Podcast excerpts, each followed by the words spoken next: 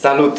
Numele meu este Zoltan Veres și ceea ce asculți este podcastul de E Q, adică un podcast despre inteligența emoțională.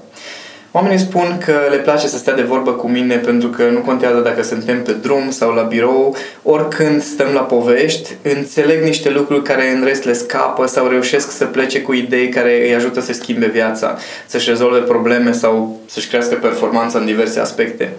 Una din colegele mele i-a venit ideea să înregistreze aceste discuții ca să le poată reasculta și am zis, atunci dacă tot înregistrezi, de ce să nu le dăm și altora? Dacă pe tine te ajută să reasculți aceste înregistrări, hai să avem niște discuții pe care să le poți da și la oameni, să poată să ajungă și la alții. Așa că ceea ce asculți și această serie de podcasturi pe care urmează să le urmărești sunt exact despre asta. Discuții despre inteligența emoțională aplicată în viață, la nivel sufletesc, în relație de cuplu, în profesie, pe diverse subiecte, discuții foarte naturale, simple între mine și colega mea Madalina, de care sper din tot sufletul meu să te bucuri la fel de mult cum fac și alți oameni. Noi suntem pregătiți. Începem? Bună, Zoltan! Mă bucur să ne revedem pentru un nou episod din podcast. Bine te-am regăsit, Madalina! Astăzi aș vrea să vorbim despre autosabotare.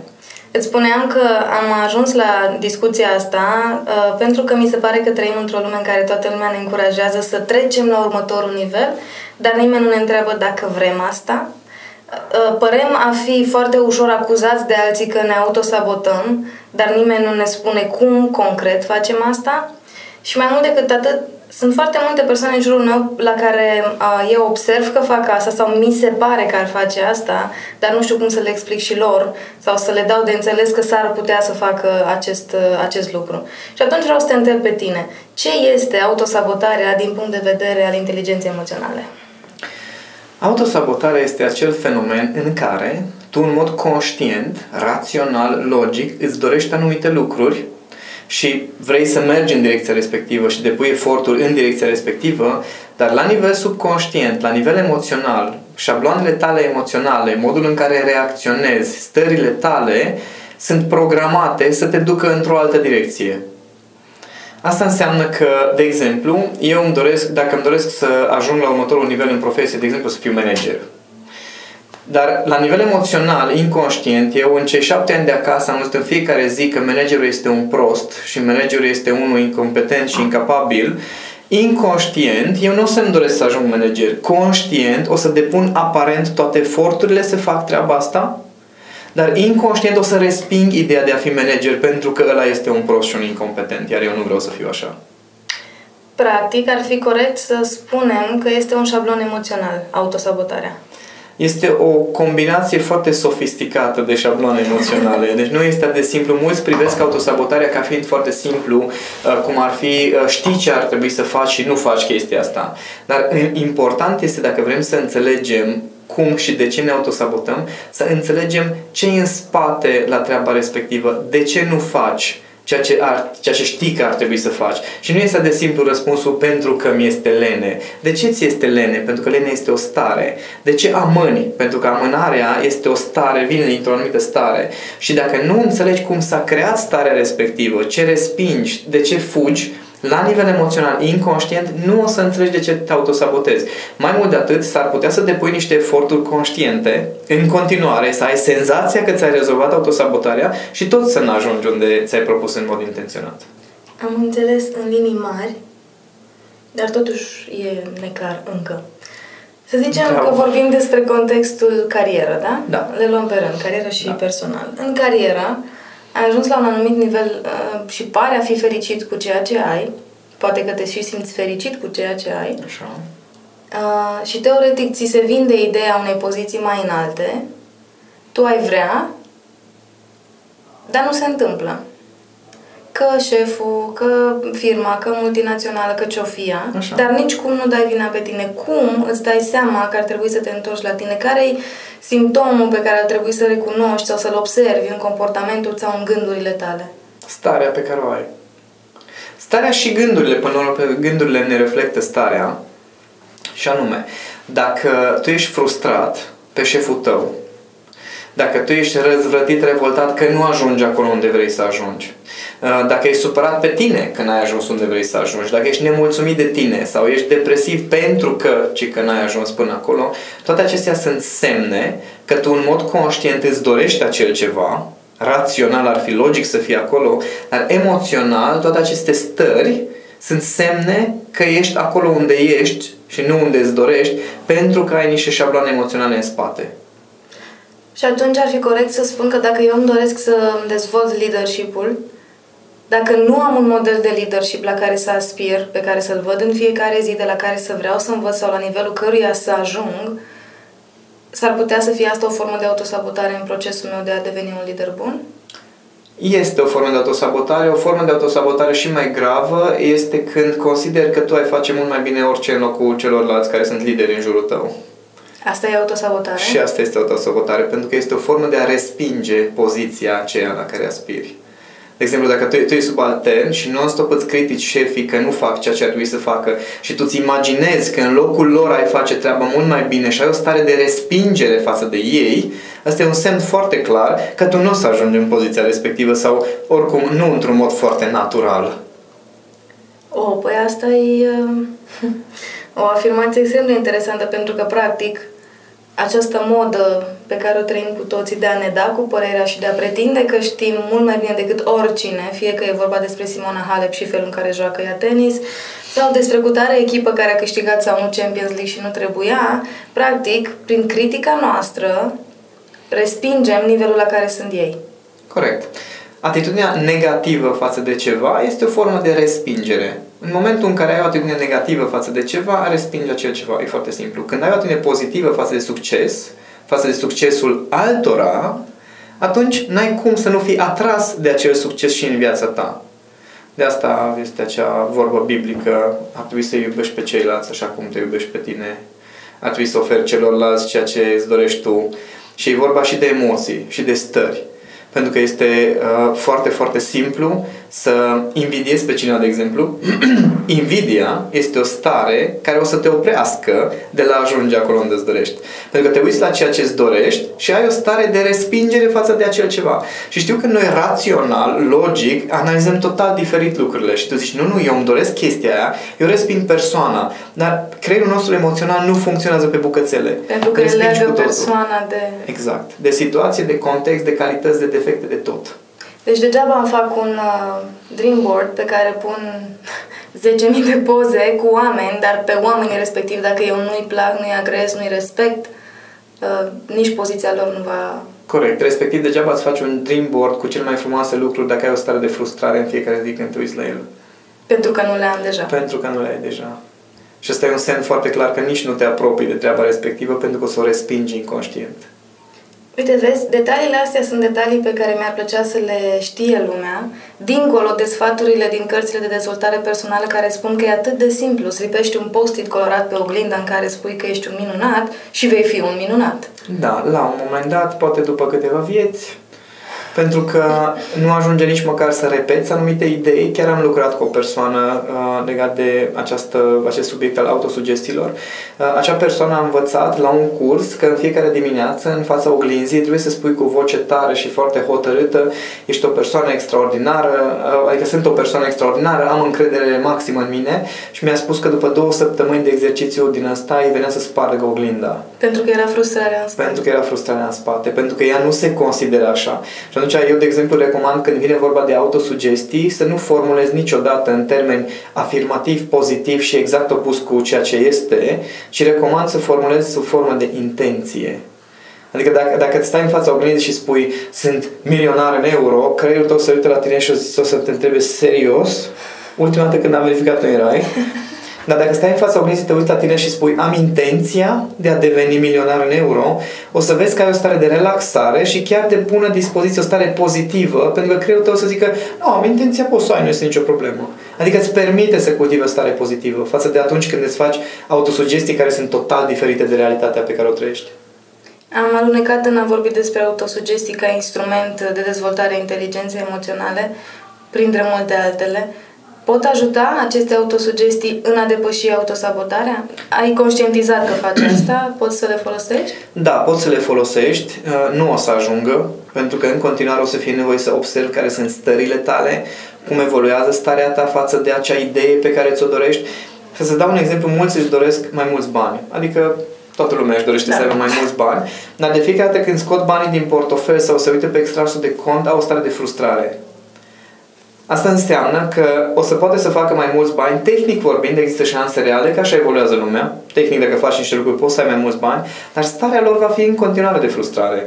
Chiar pentru dacă voi avea un milion de euro, tot frustrat voi fi că va trebui să plătesc taxe pentru aceea. Da, pentru că ai cultivat o stare de frustrare și asta e autosabotarea pe care multă lume nu o înțelege. Faptul că lucrezi, lucrezi pentru niște lucruri care ai senzația că ar trebui să-ți schimbe starea. Adică dacă ajungi să obții banii, casa, familia, prietenii, mă rog, ce-o fi, dacă obții acel ceva, tehnic ai impresia că ar trebui să ți se schimbe starea. Ajungi să le obții și nu ți se schimbă pentru că tu ai cultivat cu totul altceva, ai cultivat aceeași stare. Și n-ai cum să ajungi la altă stare, altă atitudine. Și când ajungi acolo și ai obținut toate rezultatele respective, vine depresia, pentru că îți dai seama că ai obținut tot ce trebuia să-ți schimbe starea și n-ai, n-ai schimbat deloc nimic în tine. De asta, de exemplu, foarte mulți ajung în carieră foarte sus și se autosabotează.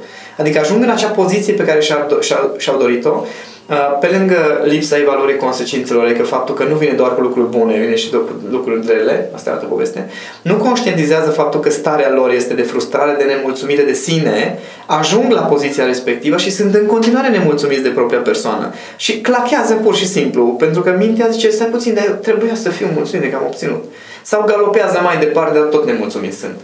Și așa apare o fugă continuă, interminabilă și deloc mulțumitoare, da. pe care o ducem ani de zile. Sau mai poate fi varianta în care este o persoană care are lucrurile simple, pur și simplu, poate locuiește în chirie, poate nici măcar nu are mașină, dar are o relație foarte frumoasă și are o viață în care este mulțumită de propria persoană. Și aici vine ceea ce spunea, că toți ne spune că trebuie să trecem la următorul nivel. Următorul nivel de ce? Asta e întrebarea. Adică ce, ce înseamnă următorul nivel? Că dacă eu tehnic în viața mea trec la următorul nivel, dar emoțional rămân cu aceleași stări, intensitatea stărilor mele nasoale va fi la următorul nivel. Va fi bagajul pe care îl iei cu tine la următorul nivel. Exact. Am înțeles. Ai menționat despre relația de cuplu și aveam întrebări și legate de asta. Te rog. Cum se întâmplă autosabotarea în relația de cuplu? Hmm. În foarte multe feluri, într-un mod foarte natural, dar și aici este important să înțelegem că în spate la toate comportamentele relaționale sunt șabloane emoționale care vin din copilărie, care s-au construit în primii ani de viață și pe care le repetăm în fiecare relație. Adică faptul că ție nu ți-a ieșit una din relațiile tale așa cum ți-ai dorit tu, nu înseamnă neapărat că te-ai autosabotat, dar înseamnă că deși conștient îți doreai anumite lucruri, inconștient, deciziile tale, comportamentele tale, reacțiile tale, atitudinea ta față de celălalt, te-a dus în direcția cea pe care nu ți-o doreai, teoretic sau în mod conștient. Pentru toate persoanele care, la fel ca mine, s-au săturat de această legătură dintre uh, viața de adult și problemele din copilărie, unele dintre ele pe care nici nu ne le amintim, în primul sau al doilea episod al acestui podcast, Zoltan a explicat de ce ne tot întoarcem în copilărie, așa că dacă vrei și simți nevoia, pune pe pauză acest episod și întoarce-te la primul ca să înțelegi care e treaba cu întors în copilărie. Da, această idee cu ne-am săturat de întors în copilărie, chiar am lucrat cu cineva care mi-a zis, ok, eu vreau să-mi rezolv probleme, dar să nu mă mai întreb de trecutul meu nimic.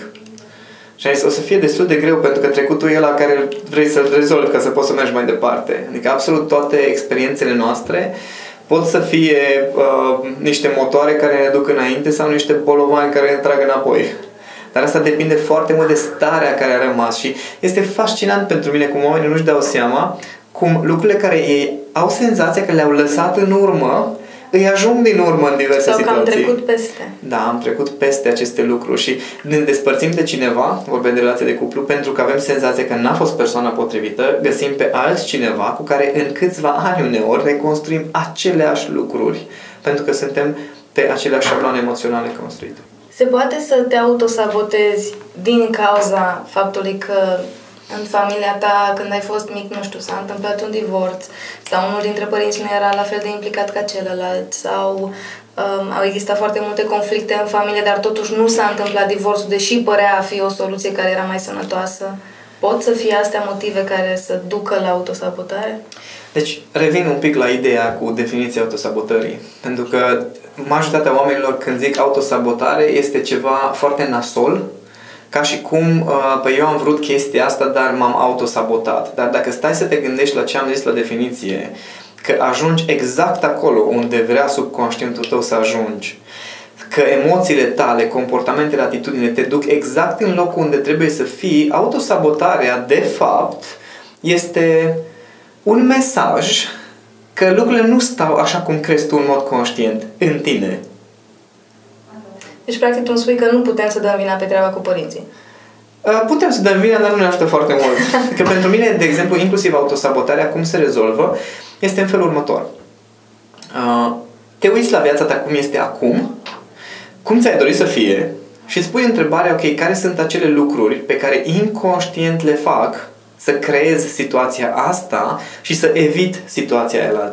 Atenție, când zic inconștient, înseamnă că trebuie să cauți. Dacă răspunsul îți vine în câteva fracțiuni de secundă, ăla nu-i răspuns de la inconștient. Ăla e un răspuns pe care l-ai analizat, l-ai citit probabil pe undeva, îl știi teoretic, dar nu este răspunsul din tine. Atunci când îți dai seama cum te-ai autosabotat, sunt momente din alea de aha, după care nu-ți trebuie vreo două, trei zile. Înțelegi? Nu sunt răspunsul de genul acesta. A, știu, mă autosabotez pentru că amân. Astea sunt texte din cărți. Sau mă autosabotez pentru că am niște comportamente care uh, nu sunt armonioase. Sau mă autosabotez pentru că am niște șabloane mentale. Astea sunt răspunsuri din cărți. Răspunsul tău, când îți dai seama cum te, autos- cum te autosabotezi, te trântește pe jos și stai să te uiți la tine și zici, wow, am făcut chestia asta, nici nu mi-am dat seama. După care poți să începi să schimbi. Și majoritatea oamenilor au senzația că au înțeles cum se autosabotează pentru că au citit niște cărți.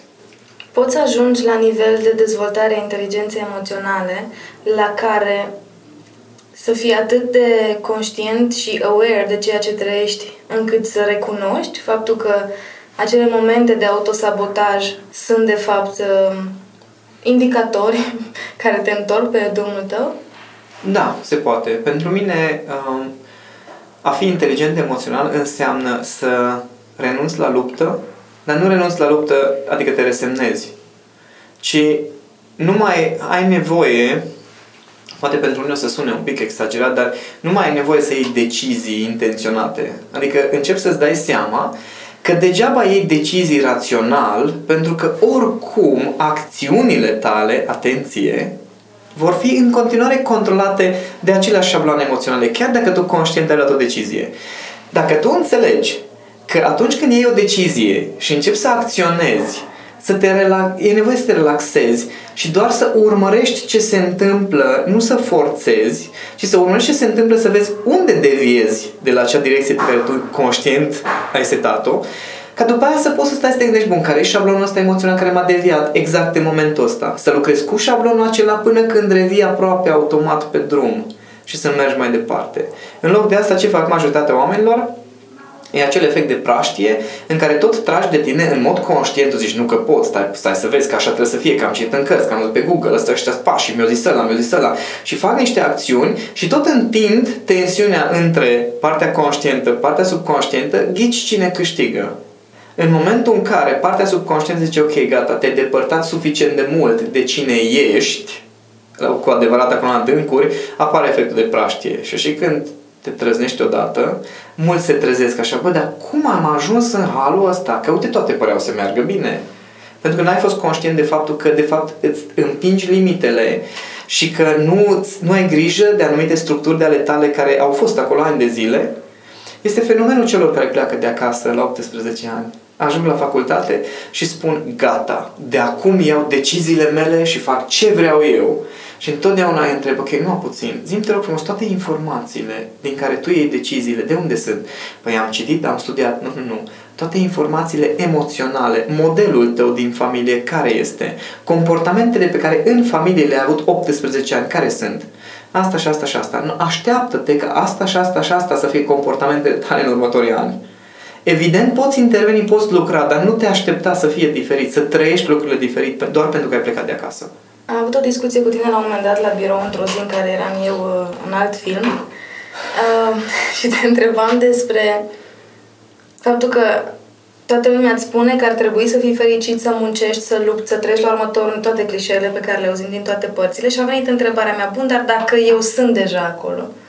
Dacă eu sunt bine cu mine? Dacă eu um, sunt mulțumită de unde am ajuns? Dacă la un moment dat aveam un wishlist și acum văd că-s bifate toate lucrurile alea și că pot să notez altele, că am de unde și am cu ce să le împlinesc, sunt bine? Habar n-am. Asta tu ar trebui să nu spui. De obicei, când vine cineva la mine și îmi spune nu am nicio problemă, îi spun, lasă-mă să-ți spun câteva întrebări. Eu n-am spus că n-am nicio problemă. Da, este foarte important să conștientizăm că absolut oricine, la orice nivel ar fi, există un următor nivel, dar nu din punct de vedere social sau tehnic sau financiar, ci din punct de vedere al autocunoașterii, nivelul de... de cantitatea de informații pe care uh, le-a înregistrat subconștientul nostru, toate șabloanele care s-au creat în ani de zile, n-ai cum să le descoperi în doi trei ani din viața ta și să ajungi să zici gata, acum sunt bine.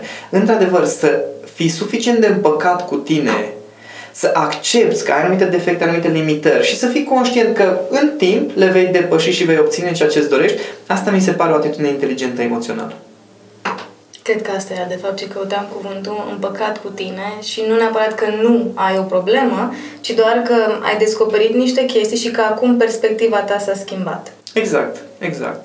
Dar împăcarea cu tine înseamnă pentru mine să știi care sunt defectele, să nu te judeci pentru ele, dar să depui un efort în același timp să le depășești. Treptat, pas cu pas, cu răbdare, ca și cu un copil.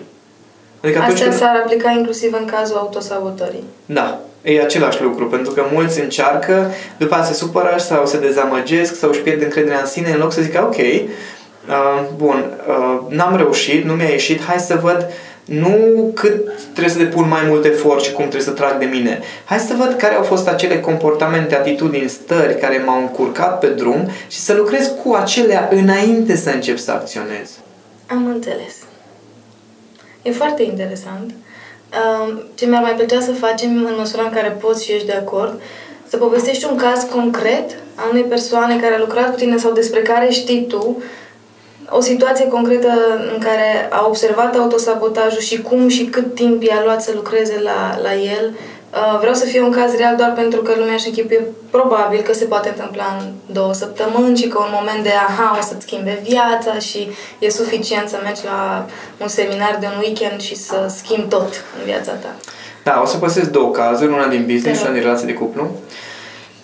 Partea cu business, a venit la mine un om de afaceri și mi-a spus că este pe pragul unui faliment și că deja este a patra afacere cu care ajunge în aceeași situație, în care duce afacerea respectivă la anumită cifră de afaceri, anumit, anumit nivel de uh, performanță, după care, pur și simplu, uh, o dă de gard, cum se zice. Adică, efectiv, face niște greșeli în business, în care ajunge la faliment. Și era pe pragul unei, uh, unei, unei asemenea proces. De obicei era vorba de asociați.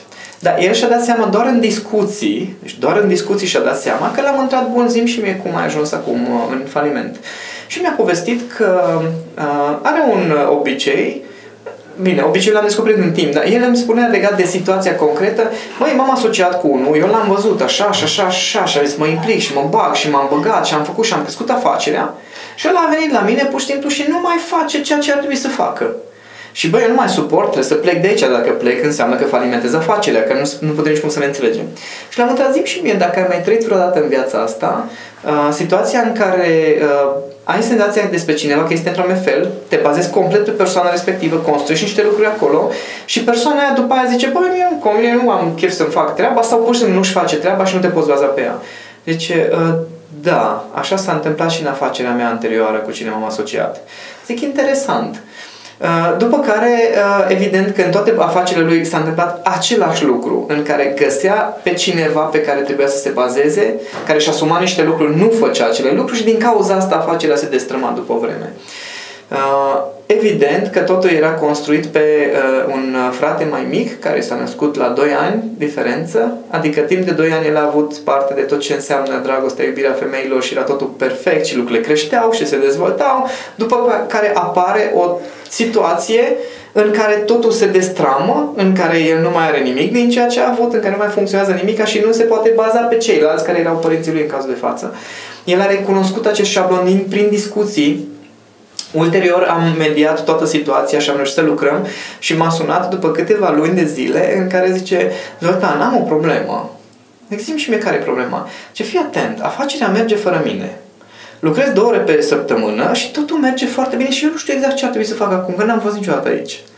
Adică el și-a descoperit șablonul, a lucrat câteva luni de zile cu comportamente, cu atitudini, cu ceea ce făcea, a reușit să regleze tot procesul în el, așa încât a putut să ducă afacerea la următorul nivel. Era total necunoscut pentru el. Deci această autosabotare, de fapt, înseamnă repetarea unor șabloane emoționale. Legat de uh, relația de cuplu, am uh, avut un uh, telefon de la o clientă care m-a sunat și mi-a zis: uite, m-am certat cu iubitul meu, eu nu mai suport, iarăși nu face ceea ce îmi doresc, nu este deloc lângă mine, uh, nu, nu putem să ne înțelegem nici cum și am început să râd. Și zice: de ce râzi? Zic: tu, e aceeași fază pe care mi-ai povestit acum șase luni. De atunci n-ai mai avut problema asta, nu? Zice: dar nu, am și uitat că am avut chestia aia. Zic: gândește înainte, când am început noi să lucrăm acum un an și ceva împreună, aveai în fiecare săptămână aceeași stare. Ea trăia această stare, acea teamă de abandon în fiecare săptămână și avea scandal, evident, cu iubitul ei pe această această teamă a ei și el nu face ce trebuie și nu este cum trebuie. Pe măsură ce ea lucra cu ea, starea respectivă s-a disipat, a dispărut și comportamentul iubitului s-a schimbat, evident. Ea de, dar ea de fiecare dată voia să se despartă de el. În fiecare săptămână avea o situație asta în care gata, ne despărțim. Și după aceea am reușit să stabilim împreună șablonul, cum se manifestă, să măsurăm lucrul ăsta. Și gândește când mă, mă sună după șase luni și zice: a, nici nu mi-am dat seama că a dispărut chestia respectivă și într-adevăr acum că zici e același lucru. Și zic: stai liniștită, probabil că o să mă sun cam în zece luni, un an, mă aștept să mă sun cu aceeași atitudine în care îmi povestești aceleași lucruri. Și am început să râdă și zice: da, într-adevăr, acum, acum că mi-arăți din afară ciclicitatea și șablonul emoțional, îmi dau seama de cum mă sabotez singur în relație cu aceste stări. Foarte fain. N-aș vrea să mai adaug nimic ca să nu, să nu stric și te încurajez, la fel ca de fiecare dată, să le adresez o întrebare celor care ne ascultă, să provocăm niște discuții, fie că vor fi ele pe blog, fie pe Facebook. Eu sunt foarte curios um, în ce măsură reușește fiecare să identifice un asemenea șablon, adică un anumit comportament sau o anumită situație care apare ciclic în viața voastră, să vedeți o asemenea, un asemenea context care tinde să se repete în viața voastră și să identificați acolo care sunt stările și poate greșelile pe care voi le faceți, le faceți în mod sistematic și repetat, pentru că apoi să puteți să lucrați la ele, să preveniți autosabotarea pentru data viitoare. Așteptăm așadar comentariile voastre fie pe blog, sub anunțul, pardon, sub articolul care anunță acest podcast, fie pe Facebook, unde va fi share-uit acest podcast. Mulțumesc frumos, pe data viitoare!